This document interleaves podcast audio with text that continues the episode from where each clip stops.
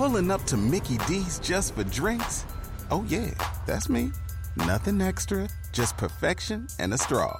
Coming in hot for the coldest cups on the block. Because there are drinks, then there are drinks from McDonald's.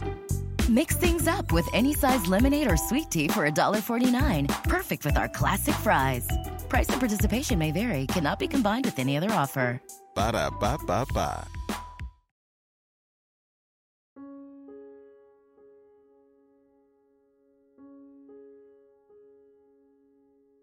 Norma Jean was a lonely girl. Her mother was a single woman, and the constant struggle of trying to eke out a meager existence for herself and her daughter during the Great Depression took a toll on Gladys Monroe Baker's mental state. Even on her best days, she wasn't very loving toward her daughter, Norma Jean. This left the little girl looking for comfort where she could find it. That place was often the local bijou, where for a quarter she could forget all her troubles and bask in the warm glow of the flickering silver screen.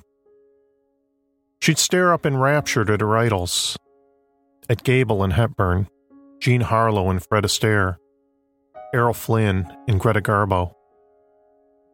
Sometimes Norma Jean would wander outside Grauman's Chinese Theater and read all the signatures of the movie stars in the sidewalk out front. She'd place her tiny hands in Bette Davis's palm prints and dream one day of being as big a star as she was. Little did she know then that one day she would be. Not just a big star, but one of the biggest. An honest to goodness Hollywood legend. You see, one day Norma Jean Baker would transform herself from the skinny little girl with big dreams and go on to become Marilyn Monroe. Norma Jean Mortensen was born on June 1, 1926, to Gladys Monroe Baker, a flapper and film cutter who worked in Los Angeles. She was later given the last name Baker from Gladys's former husband, even though that man was not Norma Jean's father. Norma Jean never knew her biological father, although Gladys saved enough money to buy a house for her and Norma Jean to live in. She couldn't keep up with the mortgage payments, and she was eventually forced to rent out a room upstairs to boarders. Norma Jean later told her mother that one of these men molested her, although Gladys needed the rent money and refused to believe her daughter's story. When Norma Jean was still little, Gladys was committed to a mental institution after suffering a nervous breakdown. Gladys's own mother had also died in an institution, and there's considerable evidence that her mental instability was passed down to Norma Jean as well. After Gladys went away, Norma Jean would become a ward of the state, first being sent to live in an orphanage, and from there to a series of foster homes. The constant trauma of being bounced around from home to home made Norma Jean a shy and insecure child with few friends. She developed a stutter, as well as frequent night terrors a condition that typically fades away as a child grows older, but Norma Jean would continue to suffer them for the rest of her life. In 1942, when Norma Jean turned 16, her then foster parents told her they were moving away from Los Angeles, only Norma couldn't come with them. Norma, finding herself caught in a situation where she might have to return to the orphanage, ended up marrying a young man from the neighborhood named Jim Dougherty. Norma Jean tried to be a loving wife to Jim, but even back then her husband was well aware of her sudden mood swings. Sometimes she'd be sweet as a kitten. Other times she'd fall into one of her foul moods and start shouting and crying for no reason. When Jim shipped out to the Merchant Marines, Norma Jean was nearly inconsolable. She got a job working in a defense factory where one day she caught the eye of a photographer named David Conover who thought the shapely brunette in the tight coveralls would make one heck of a pinup model for the GIs overseas. From there, she continued to pick up enough modeling gigs to support herself over the next few years. And in 1946, one photographer suggested she dye her naturally dark hair platinum blonde. Norma Jean filed for divorce shortly after that and scraped together every cent she had in order to take some acting lessons. Soon after, she began auditioning for the movies. And in 1946, Fox signed her to a contract. Afterwards, studio execs talked her into dumping the name Norma Jean for another name they said sounded more glamorous. She combined the first name they suggested with her mother's maiden name. Then she got plastic surgery to her nose and chin, and from there, Marilyn Monroe was born. Marilyn Monroe went on to become one of the biggest sex symbols in film history. Her name and image are legendary, and the public's fascination with her hasn't waned over the years. But on August 5, 1962, Marilyn's film career was cut tragically short when her lifeless body was discovered inside her tiny Los Angeles home. Although the official explanation for Marilyn Monroe's death was probable suicide, right from the very beginning, people have been asking questions about whether this is what really happened. There are some people today who believe Marilyn Monroe was murdered, and that she had been at the heart of a dark conspiracy involving some of the most powerful people in the United States. I'm Nate Hale, and Mr. DeMille, I'm ready for my close up. And this is The Conspirators.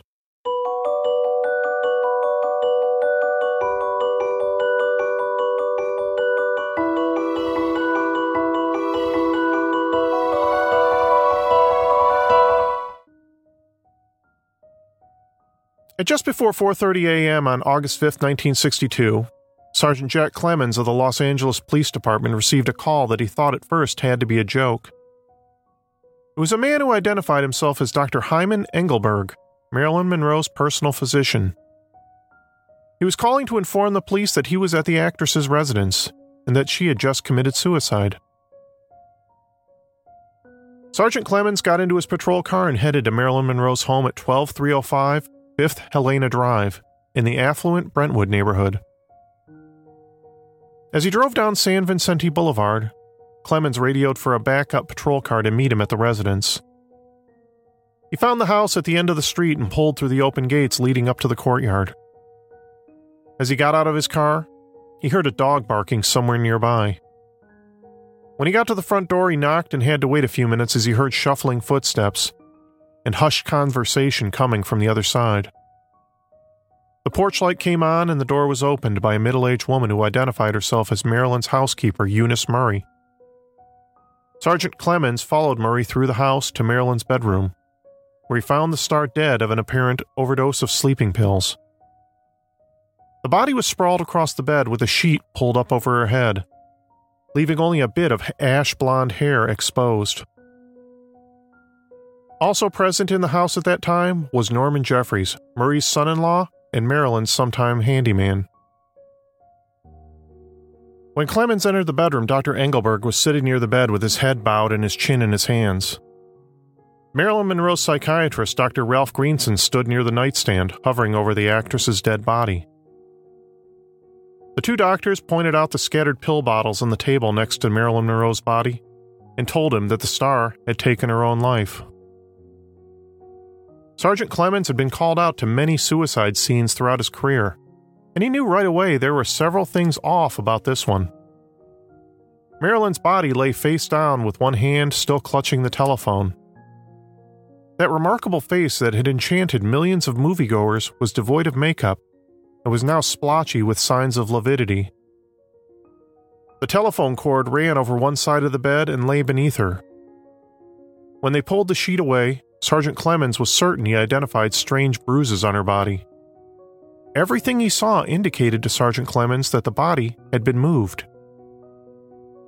He asked everyone present if anyone had moved the body, but the two doctors insisted no one had touched Marilyn's corpse before the police arrived. Clemmons thought both physicians were acting strangely. Engelberg, the taller and more handsome of the pair, was particularly despondent and unresponsive. Dr. Greenson, on the other hand, did most of the talking, and he had an oddly defensive attitude, as if he was just daring Sergeant Clemmons to challenge him on his version of events. There was a lot about this scene that Clemmons wanted to challenge him on, though. In all the suicides by taking pills Sergeant Clemmons had witnessed, the body had a natural tendency to convulse. But in this case, the corpse was laid out straight. Coinciding with this was the fact that there was no vomit present around the actress's mouth or anywhere else in the room for that matter. This was something else Sergeant Clemmons had seen time and again in suicides of this nature. But the big thing about the scene that made Sergeant Clemmons realize something was amiss was that there was no water in the room, which Marilyn would have needed to swallow all the pills needed to kill herself. Dr. Greenson and Dr. Engelberg even helped him search the room and adjoining bathroom for a water glass, but none was found. The story Eunice Murray told Sergeant Clemmons was that she had gotten up around midnight to use the bathroom when she noticed a light under Marilyn's bedroom door and the phone cord trailing under it. When she went to check on the star, she was alarmed to discover that Marilyn's door was locked. Concerned, she immediately phoned Dr. Greenson, who lived nearby. After he got there, he went around outside the house and parted the bedroom curtains, only to see Marilyn's lifeless body sprawled out on the bed. He broke the window in order to get inside, but was unable to revive Marilyn Monroe. Sergeant Clemmons asked Murray if all this went down around midnight, why had she waited four and a half hours to call the police? This question appeared to catch her off guard, and she, Dr. Greenson, and Dr. Engelberg struggled to come up with a half hearted excuse that they had first phoned the movie studio to inform them of what had happened. She also said she called her son in law, Norman Jeffries, over before phoning police in order for him to come over and clean up the broken glass from the window they had smashed open. All of this sounded both rehearsed and extremely suspicious to Sergeant Clemmons. Later, after the LA homicide detectives took over the investigation, Sergeant Clemmons learned that Murray had changed her story and adjusted the time she got up to 3:30 in the morning, only a half hour before phoning police. Even more suspicious when the sergeant got a look at the crime scene photographs, he saw a water glass sitting on the nightstand next to Marilyn's body that had not been there before. Marilyn Monroe's body was taken to the LA coroner's office, and the medical examiner assigned to the case was a young deputy ME named Thomas Noguchi. If you've watched any true crime shows over the years, then you've likely heard of Thomas Noguchi before. He was a rising star in the LA coroner's office, and he would be responsible for several high profile autopsies over the years, including Sharon Tate, Robert Kennedy, Janis Joplin, Natalie Wood, and John Belushi, among others. In 1962, Dr. Noguchi noticed a number of abnormalities in the case of Marilyn Monroe. For one, despite Dr. Greenson insisting Marilyn had ingested a large number of Nembutal capsules, her stomach was completely empty. Back in the 1960s, Nembutal was a commonly prescribed sleep aid for people. Although in later years it would be taken off the market and would be used only in specific circumstances, such as hospital sedation and even in some state executions. For Marilyn to have consumed the amount of Nembutal found in her bloodstream Dr. Noguchi believes she would have had to have consumed around 40 to 42 capsules, but no capsule residue was found in her body. Dr. Noguchi suspected the drugs may have gotten into her system either through an injection or by use of an enema. Yet no puncture mark was found on Marilyn Monroe's body, although Noguchi also admitted that injection wounds are often difficult to locate. As for an enema, back in the 1960s, there was a hip fad among the rich and famous to receive enemas for all sorts of ailments. And Dr. Noguchi did observe Marilyn had a swollen colon and intestinal tract. But when he sent tissue samples from Marilyn's colon and other organs out for testing, he was later told the samples mysteriously vanished. Besides the disappearing evidence, Noguchi also noted several other unusual things about this autopsy. This included a few unusual bruises on Marilyn's body as if she'd been assaulted, along with signs of lividity, the telltale discoloration from the blood settling in the body, in regions of Marilyn's body that suggested she had been moved after death. Despite questions raised by Dr. Noguchi and other members of his staff, the LA coroner's office would go on to list the cause of death for Marilyn Monroe as probable suicide. And that's a verdict that has remained all the way up to today despite repeated efforts by some investigators to reopen the investigation. In 1982, the LA District Attorney's Office, under public pressure, did finally reopen the investigation, although they too ruled Marilyn's death a suicide. Despite the many questions that have been raised and evidence that has contradicted the official story, there has never been an official coroner's inquest and no grand jury called. In the days that followed Marilyn's death, the only witness police officially interviewed was Dr. Greenson. Marilyn's body was released to her former husband, Joe DiMaggio, who made the funeral arrangements. And on August 8th, she was buried in a private ceremony that was limited only to close friends and family. Everybody in your crew identifies as either Big Mac Burger, McNuggets, or McCrispy Sandwich. But you're the filet fish Sandwich all day. That crispy fish, that savory tartar sauce, that melty cheese, that pillowy bun. Yeah, you get it. Every time. And if you love the filet of fish, right now you can catch two of the classics you love for just $6. Limited time only. Price and participation may vary. Cannot be combined with any other offer. Single item at regular price. Ba da ba ba ba. To understand the events that led to Marilyn Monroe's death, it's worth looking back a few years to the events that made her a star. After signing her first contract with Fox in 1946, Marilyn spent the next few years only able to get the occasional bit part in movies. Things changed dramatically for her in 1952 when she got a starring role in Gentlemen Prefer Blondes, which became one of the defining roles of her career. Practically overnight, Marilyn Monroe became known as the number one Hollywood sex symbol. She even managed to get her handprints immortalized in the sidewalk outside Grauman's Chinese Theater, just like the stars she'd idolized as a little girl. In 1952, she met baseball legend Joe DiMaggio, and the couple married two years later.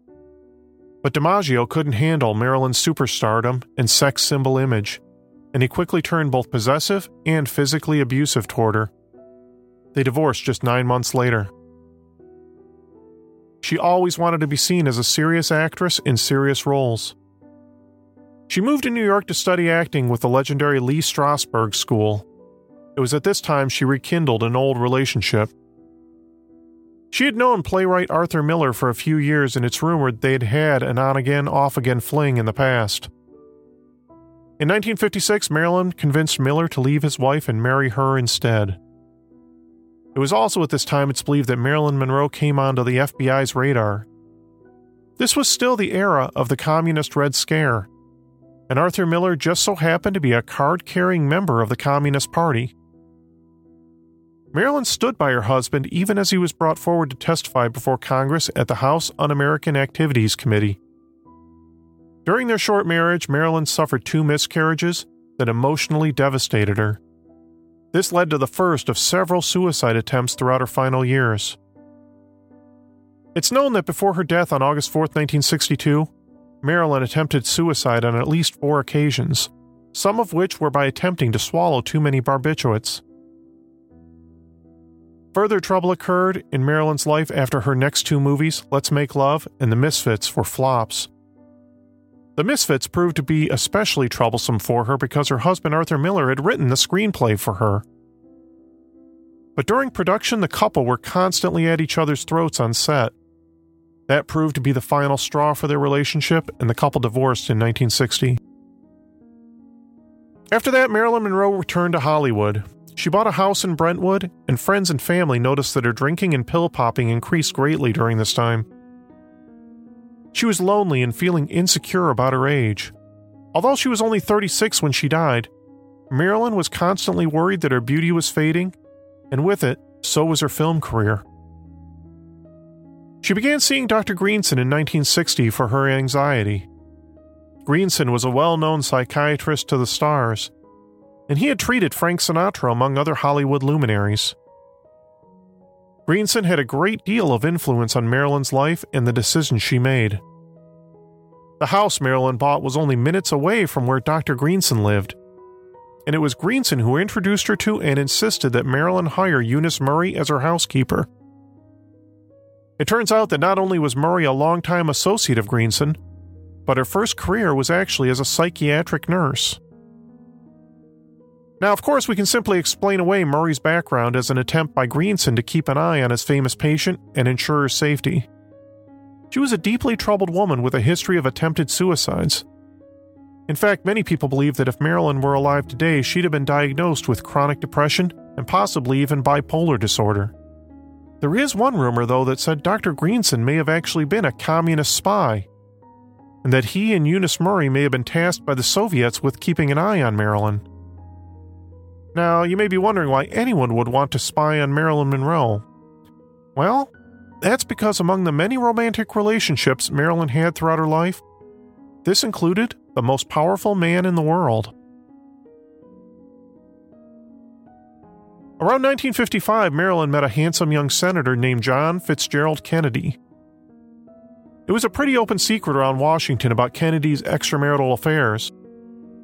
But Kennedy's wealth and privileged background had helped cover up his infidelities throughout his life. In fact, during World War II, it's known that JFK had a romantic relationship with a Danish journalist named Inga Arvad, who J. Edgar Hoover strongly suspected of being a Nazi spy. Not just any spy, though, but one who had actually been romantically linked to none other than Adolf Hitler himself. In fact, Arvad had been Hitler's guest in his private box at the 1936 Summer Olympics in Berlin. When Arvad emigrated to the United States in 1940, she had used her interviews and personal photographs of Hitler to find work with American newspapers. Despite these connections, Hoover's agents were never able to conclusively prove that Inga Arvad, or Inga Binga, as John F. Kennedy affectionately referred to her, was an actual spy for the Nazis during World War II.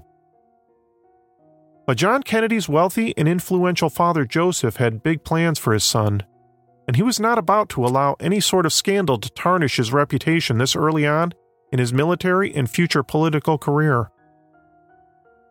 In order to make the scandal go away, John Kennedy's father arranged for Arvad to be relocated to another job far away from Washington.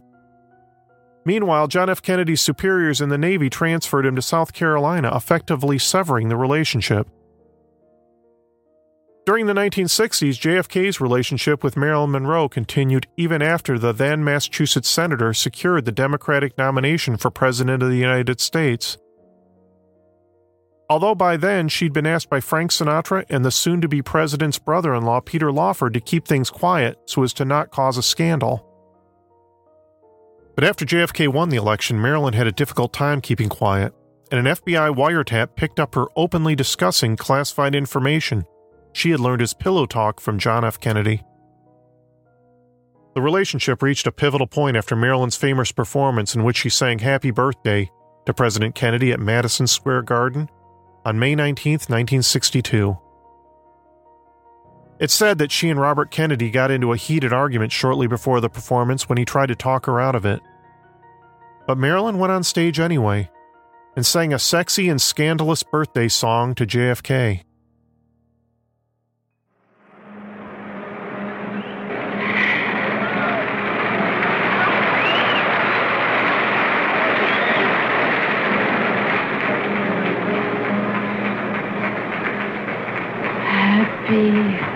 Birthday to you.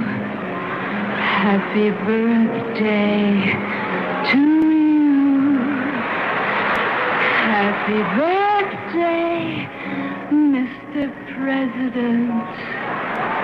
Happy birthday to you.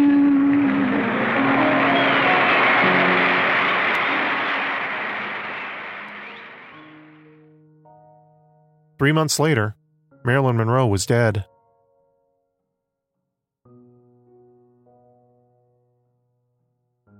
A week after the birthday performance, FBI Director J. Edgar Hoover requested a rare private meeting with Kennedy in the Oval Office. Hoover informed Kennedy of the national security risk Marilyn presented. And immediately after, an order was given to the White House switchboard to cut off all communication with Marilyn Monroe. This sudden rejection drove Marilyn into a frenzy. She began frantically calling the White House and began making so much of a public stink that Bobby Kennedy had to fly out to Los Angeles to break the news to her that the relationship with his brother was over. But that wasn't the end of Marilyn's ties to the Kennedys. Soon after, Marilyn and Bobby Kennedy began their own love affair. Marilyn had spent much of her life determined to better herself and break herself out of the dumb blonde image that society leveled upon her. As a high school dropout, she tried to educate herself by becoming a voracious reader and filling her house up with works of great literature. But many people believe that one of the things Marilyn did to improve herself may have also put her life in danger. You see, in order to keep up with the politics of the day that both John and Robert Kennedy loved to talk about, Marilyn began keeping an infamous diary known as her Little Red Book that reportedly contained all sorts of politically dangerous secrets, including top secret details of the failed Bay of Pigs invasion and attempted CIA plots to assassinate Cuba's Fidel Castro. Many people who have looked into Marilyn Monroe's death believe the diary may have been the key to her demise. In the weeks leading up to her death, Marilyn became increasingly paranoid that she was under surveillance and that her house was bugged. The filing cabinet where she stored her diary was broken into twice. She began carrying loads of change in her purse at all times so that she could use the payphone down the street rather than her own phone. And you see, what's most shocking about Marilyn Monroe's belief that she was being watched is that she was right.